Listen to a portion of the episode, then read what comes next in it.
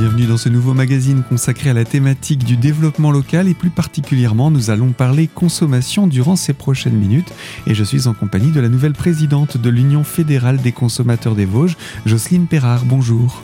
Bonjour à vous, bonjour tout le monde.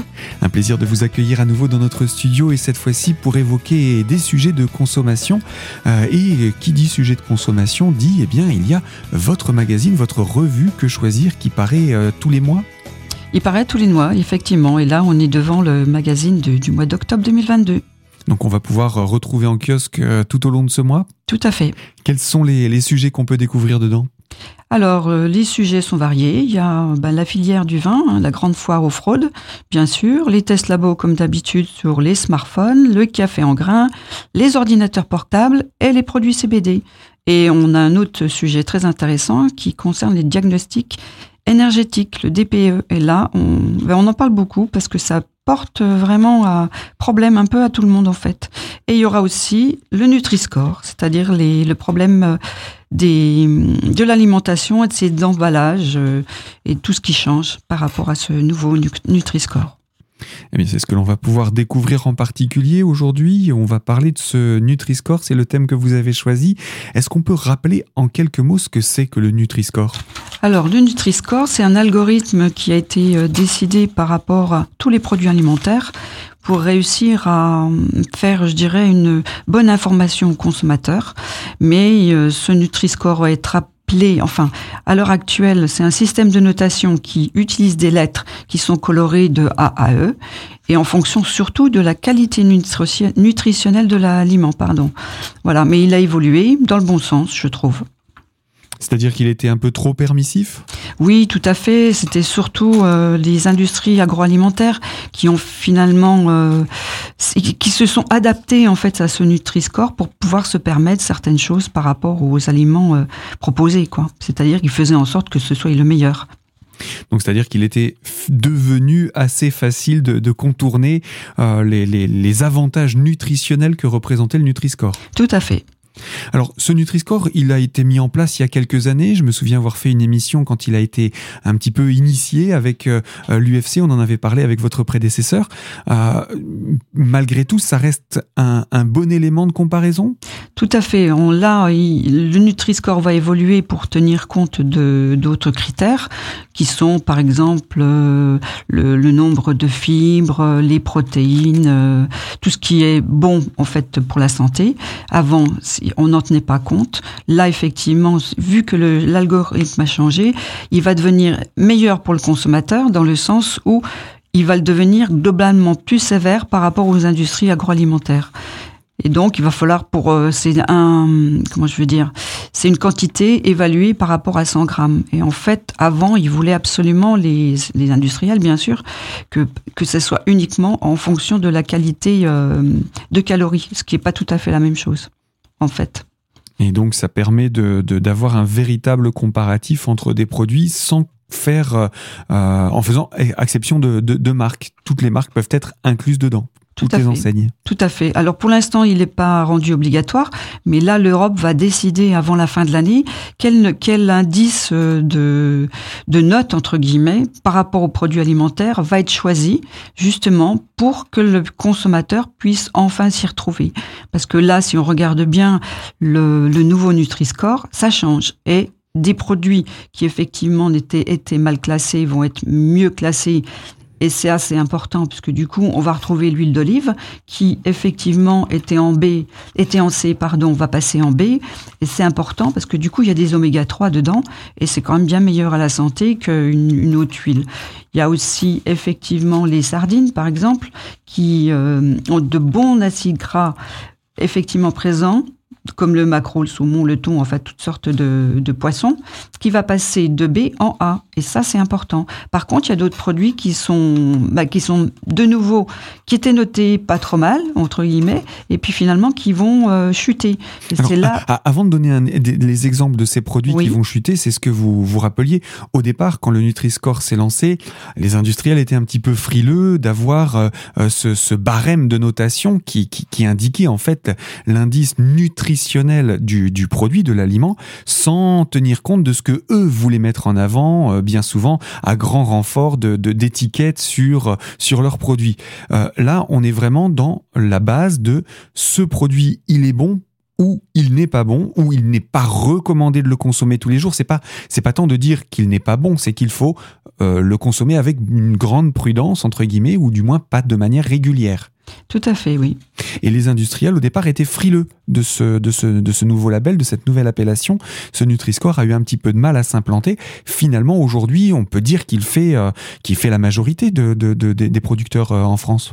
Oui, parce que les opérateurs, les producteurs, ils ont tout de suite compris l'importance, en fait, de, de ce Nutri-Score ou de, du symbole que ça pouvait apporter par rapport au consommateur. Parce que le consommateur, il est quand même, euh, il se pose quand même beaucoup de questions. Et en fait, il y a des des industries elles qui ont de, l'agroalimentation, qui ont compris qu'effectivement, il valait mieux aller dans le sens d'une Nutri-Score plutôt que d'être frileux et de pas de pas jouer le jeu. Et en fait, la majorité a joué le jeu. Il reste encore des des certaines marques que je ne nommerai pas qui disent qu'ils vont euh, s'en rapprocher ou étudier la question, et d'autres qui ne répondent même pas parce que du coup, tant que c'est pas une obligation, eh ben ils bougent pas. Donc ça, c'est aussi ce qu'il faut rappeler aux consommateurs, c'est que euh, à l'heure actuelle, le Nutri-Score n'est pas obligatoire. Certaines enseignes ont choisi de jouer le jeu, pas mmh. toutes. et euh, vous le disiez, l'Europe est en train de réfléchir à une appellation qu'elle va, qu'elle va mettre en avant. On va revenir dans quelques instants sur, sur l'Europe, mais on va poursuivre sur euh, ce Nutri-Score dans quelques instants pour la deuxième partie de notre magazine avec vous, Jocelyne Perrard. Je rappelle, vous êtes la présidente de l'Union fédérale des consommateurs. Alors à tout de suite sur cette antenne.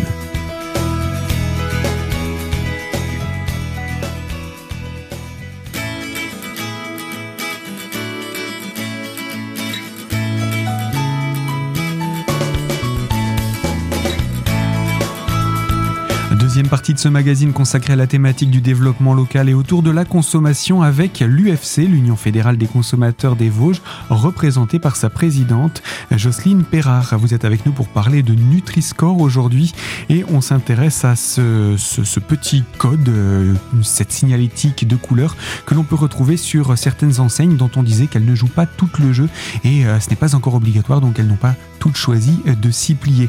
Et donc ce Nutri-Score, il part sur la base d'un algorithme qui au départ prenait en compte certains éléments nutritionnels seulement, c'est ça? Oui, c'était juste la qualité nutritionnelle de l'aliment. Et on tenait pas compte euh, bah, du sucre, du sel, euh, de ce que ça pouvait apporter comme les, les oméga 3 et ce que ça pouvait aussi apporter en termes de fibres, ce qui change quand même la donne, ça c'est sûr. Euh, est-ce que le, corps médical s'est penché sur ce Nutri-Score? Parce qu'on peut quand même se poser à juste titre la question. Oui, bien sûr que les spécialistes, ils approuvent tout à fait ce Nutri-Score parce que justement, on prend en compte ce que je viens d'évoquer. Et c'est les, il y a plusieurs, euh, ce qu'on appelle les sociétés savantes, c'est-à-dire euh, Société française de nutrition, les diabètes, les diététiciens, les sociétés de pédiatrie, cardiologie, enfin tout. Ils sont, ils sont vraiment comment euh, ils, apprécient effectivement ce, ce, Nutri-Score, étant donné que ça va quand même mettre en avant certains déficits sur des, des produits alimentaires qui sont pas bons à la santé en fait. Mais ça permet de, de un petit peu mieux les, les encadrer quelque part. Tout à fait. Et d'informer convenablement le consommateur de ne pas se laisser avoir uniquement par des produits d'appel. Alors, on a vu qu'il y avait certains produits qui auraient dû être mieux qualifiés et qui vont enfin remonter un petit peu leur, euh, leur note grâce à ce, ce, cette nouvelle version de ce Nutri-Score. Pour autant, vous le disiez aussi, il y a des produits qui euh, étaient très bien notés, mais peut-être trop bien notés. Oui, trop bien noté. Alors, certains produits vont vraiment chuter et c'est bien pour ça que les industriels n'étaient pas vraiment euh, favorables à un, certain temps de, de renégocier entre guillemets l'algorithme. Ceci étant, euh, j'ai des, exemples qui sont quand même importants. Par exemple, euh, le jambon supérieur Fleury Michon, puisqu'il faut bien donner la marque, puisqu'il est vraiment concerné. Il était en B, on se demande bien pourquoi. On se demandait bien pourquoi. Et puis là, il va passer carrément C parce que du coup, il contient beaucoup de sel. Donc sa note dégringole et finalement, je il aura, il aura plus jamais effectivement le Nutri-Score B, puisque comme le sel entre en compte, eh ben, Mhm. il chute. Et si je- on parle des chocs, chocs à pic, que vous aimez bien, si j'ai bien compris, lui il était en A, donc euh, la qualité nutritionnelle n'était pas du tout prise en compte. Elle va passer, elle va passer en C. Pourquoi? Parce qu'il y a énormément de sucre, il y a aussi du sel, et finalement, il apporte un faible taux de protéines et de fibres. Donc ça, c'est aussi important de dire que des produits d'appel, hein, parce que cette enseigne-là fait partie des, des produits d'appel qu'on trouve dans, dans les grandes surfaces, euh, qui avaient réussi à se Glisser. glisser, hein, on Oui, peut le dire, en note A. Il n'y a pas eu de, de tromperie, entre guillemets, mais c'est simplement que le Nutri-Score n'était pas assez sévère. Sévère, c'est pas le mot. C'est en fait, c'est le, on prenait pas en compte la qualité nutritionnelle vraiment du produit. Donc du coup, euh, si on, quand on mange, on mange de tout. On mange, je dirais que dans tous les produits, pratiquement, il y a du sel et du sucre. Et ça, ça rentrait pas en ligne de compte. Maintenant que c'est pris en compte, et on n'a pas besoin effectivement de sel, de, consommer du sel toute la journée ou d'avoir du sucre toute la journée. Il en faut un minimum pour vivre entre guillemets, avec un bon équilibre. Et donc là, puisque la donne est, a changé, effectivement, les produits vont revenir à quelque chose, à une qualité, moi je dirais, de consommation plus correcte. Je sais pas si on peut dire ça vraiment, mais malgré tout, c'est quand même le but. C'est que le sommat- consommateur, quand il va acheter maintenant, effectivement, le choc à pic ou le fleuri-michon au jambon, euh, sache effectivement que finalement, s'il était en, en C, eh ben s'il est maintenant en C, c'est qu'il y a une raison, quoi. Et surtout que euh, ce n'est pas parce qu'il a été en A pendant un temps que euh, devenant en C, c'est parce que la recette a été transformée. Tout à fait. C'est vrai que c'est aussi un problème de recette hein, que, le, que l'industriel a su euh, comment adapter en fonction de l'algorithme initial. hein, ça, c'est sûr. Donc ça, il y a aussi cet, aspect-là, c'est-à-dire que les, les industriels se sont bien penchés sur sur l'algorithme quand ils l'ont accepté, mais dans le sens de comment réussir à le contourner pour poursuivre ces, ces ventes de produits qui, pour autant, n'avaient pas des qualités nutritionnelles très euh, convenables. Tout à fait. Ils ont, joué, le jeu à leur façon, comme d'habitude, on va dire, et ils ont réussi à détourner en fait euh, le, le, le but effectivement de l'algorithme. Et donc là, il devient un petit peu plus sévère, un petit peu plus strict, un petit peu plus euh, précis également, et ce sera sans doute plus difficile de le contourner. Ce sera plus difficile de le contourner. Il va falloir qu'ils s'adaptent et qu'ils réévaluent leurs recettes pour qu'il y ait moins de sucre, moins de sel et ainsi de suite. Mais on sait tous qu'effectivement, pour conserver des produits, il y a besoin de sel, hein, surtout par exemple dans la charcuterie. Et le sucre, eh ben, le but euh, de mettre du sucre, c'est que ce soit meilleur au goût, mais aussi que ce soit addictif, c'est-à-dire euh, euh, pour, bah, comme les chocs à pic, par exemple, si, euh, y a, s'il y a beaucoup de sucre, effectivement, vous avez envie, vous avez besoin de remanger un petit peu plus de, de céréales parce que c'est addictif.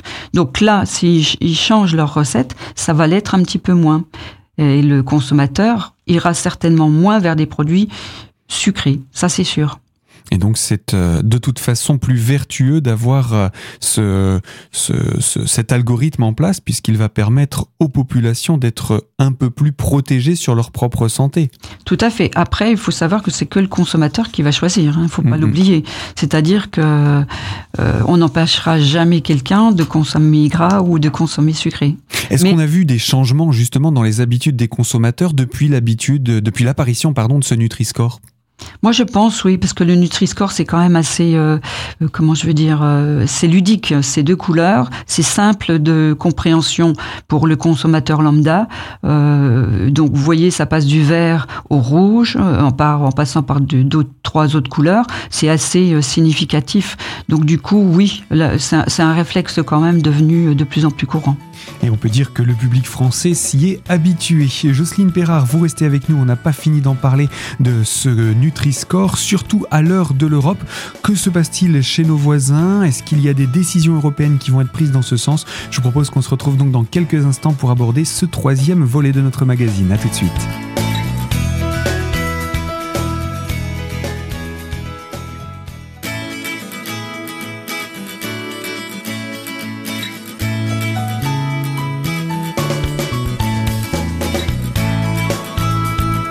Troisième volet de ce magazine consacré au développement local et à la consommation avec euh, l'Union fédérale des consommateurs des Vosges en compagnie de sa présidente euh, Jocelyne Perrard.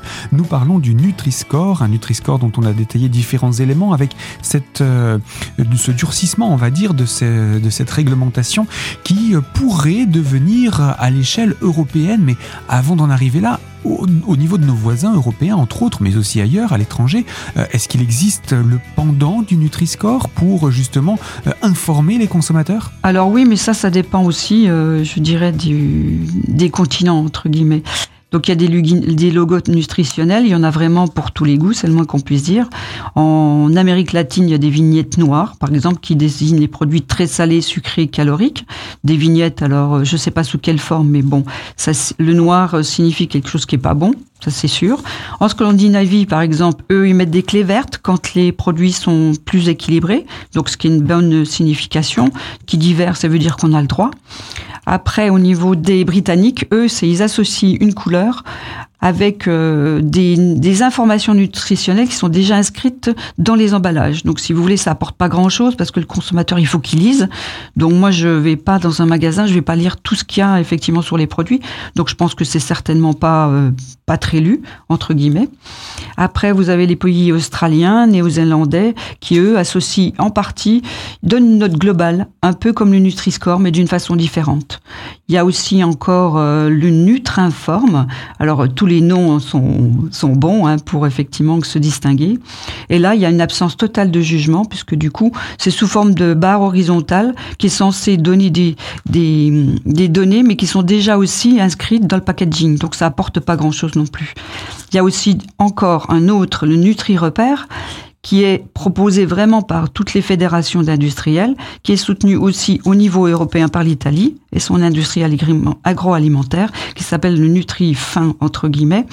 Et justement là où est la bataille, c'est-à-dire, euh, je ne sais pas si on peut appeler ça une bataille, mais la décision va avoir lieu avant la fin de l'année 2022. Et l'Italie voudrait bien que son son Nutri repère sorte du lot et soit choisi. Mais je dirais qu'il a peu de chance parce qu'il apporte pas grand chose aux consommateurs. Après, on est des fois surpris effectivement par rapport au choix des décisions. Donc, il faut attendre effectivement cette décision. Je pense que l'idéal, ce serait le Nutri-Score, notre Nutri-Score à nous, qui effectivement est très significatif du point de vue de la couleur, de la visibilité, et le consommateur, il prend le paquet, il regarde les trois petites, enfin les cinq petites barres là, avec euh, bah, si c'est C, ben c'est moyen. Si c'est A, c'est super bon. Et si c'est E, ben il faut se poser la question pourquoi je l'achète et pourquoi je ne vais pas l'acheter. Je pense que voilà, on a résumé un peu tout. Moi, l'idéal, je pense que c'est le Nutri-Score, en sachant effectivement que il sera toujours améliorable. Bien sûr, un algorithme euh, est toujours, euh, il y a toujours des failles ou des, meilleures choses à, à donner à, à ce genre d'algorithme. Et je pense qu'on peut compter sur les industriels pour chercher les failles de cet algorithme. Oui, ça c'est sûr. On, on, on, est sûr qu'ils feront ça. En tout cas, on peut dire euh, à titre de comparaison, puisque vous avez donné des exemples de ce qui se fait un petit peu euh, partout dans le monde, que le Nutri-Score reste l'un des plus valables d'un point de vue nutritionnel, donc des, de l'apport nutritionnel de l'aliment pour euh, l'être humain. Tout à fait, oui. Donc effectivement, c'est celui qui est le il est perfectible. Hein. Il n'y a pas de, il y en a pas qui soit parfait parce qu'il en faudrait un spécifique pour euh, chaque, euh, pratiquement pour chaque produit. Mais euh, au moins le Nutri-Score a cet avantage d'être assez souple pour pouvoir être adaptable sur tous les produits alimentaires? Normalement, oui. Hein, c'est-à-dire que on doit pouvoir savoir qu'il y a des fibres dedans, qu'il y a des protéines dedans. Je dirais l'idéal ce serait qu'il y ait peu de sel et peu de sucre. Mais bon, faut pas non plus rêver. Hein. L'aliment parfait n'existe pas. Et puis du coup, euh, ben, par exemple, des gâteaux, vous savez forcément que dedans il y a du sucre. Mais on en est conscient puisqu'on l'achète le paquet. Hein. Mais effectivement, il y en a qui sont plus ou moins. Euh, des fois, il y a des surprises quand même par rapport à certains produits qui semblent peu sucrés, qui le sont vraiment beaucoup, et vice versa. Il y a les deux, deux visions des choses. Mais le consommateur, normalement, avec ça, il devrait pouvoir faire un choix euh, lucide, entre guillemets. Un peu plus avisé. Tout à fait. Eh bien, merci pour, euh, pour ces quelques renseignements. Je rappelle que toutes ces informations sont à retrouver dans, dans le Que choisir de ce mois d'octobre. On peut également rappeler quelques autres thématiques qui sont évoquées ce mois-ci. Alors, les autres thématiques, c'est effectivement l'audit énergétique, un nouveau report, c'est le DPE qui est effectivement euh, en train de, euh, comment je dirais, c'est un peu particulier, c'est-à-dire qu'il y a des comment dire, il y a eu des tests qui ont été faits sur plusieurs régions de France par rapport au nouveau DPE et en fait il s'avère que c'est plutôt une catastrophe. Et je dirais que la la comment la réglementation. La réglementation est, a changé, mais ça simplifie pas la vie entre guillemets des, des propriétaires, des locataires et tout ça, parce qu'en fait, pour une maison qui est euh, classée euh, éco euh, éco 2000, non, c'est plus 2012, c'est 2020, je crois. Euh, il s'avère qu'on la conclusion faite par les les comment les gens qui effectuent les entreprises qui font qui réalisent le DPE note la maison en question, euh, qui est au top du top, hein, on va dire, de toutes les technologies nouvelles. Finalement, elle est très mal classée. Donc, en fait, la conclusion est qu'il faudrait, en fait, euh, que les professionnels prennent, euh, se remobilisent pour justement être de nouveau, être de performants et en tout cas, et la même vision des choses, parce qu'ils sont comment, sais pas comment dire le mot exactement. Ils sont pas bien formés en fait. On leur préconise de, refaire des formations par rapport à ce nouveau DPE. Donc en tout cas, c'est à venir découvrir et à lire dans le, le que choisir de ce mois, avec euh, plein d'autres conseils évidemment comme euh, comme chaque mois. Tout à fait. Jocelyne Perrard, je rappelle, vous êtes la présidente de l'Union fédérale des consommateurs des Vosges et avec vous, nous avons parlé particulièrement de ce Nutri-Score et nous aurons l'occasion, lors d'une prochaine émission, d'évoquer une autre thématique. Je vous dis pour cela à très bientôt. À très bientôt. Merci. Bonne journée à vous. C'est la fin de ce magazine et je vous propose également d'évoquer une toute nouvelle thématique dans un prochain magazine. Celui-ci mis à votre disposition dès aujourd'hui en podcast sur notre site internet radiocristal.org dans la rubrique podcast et sous l'onglet l'invité. À très bientôt.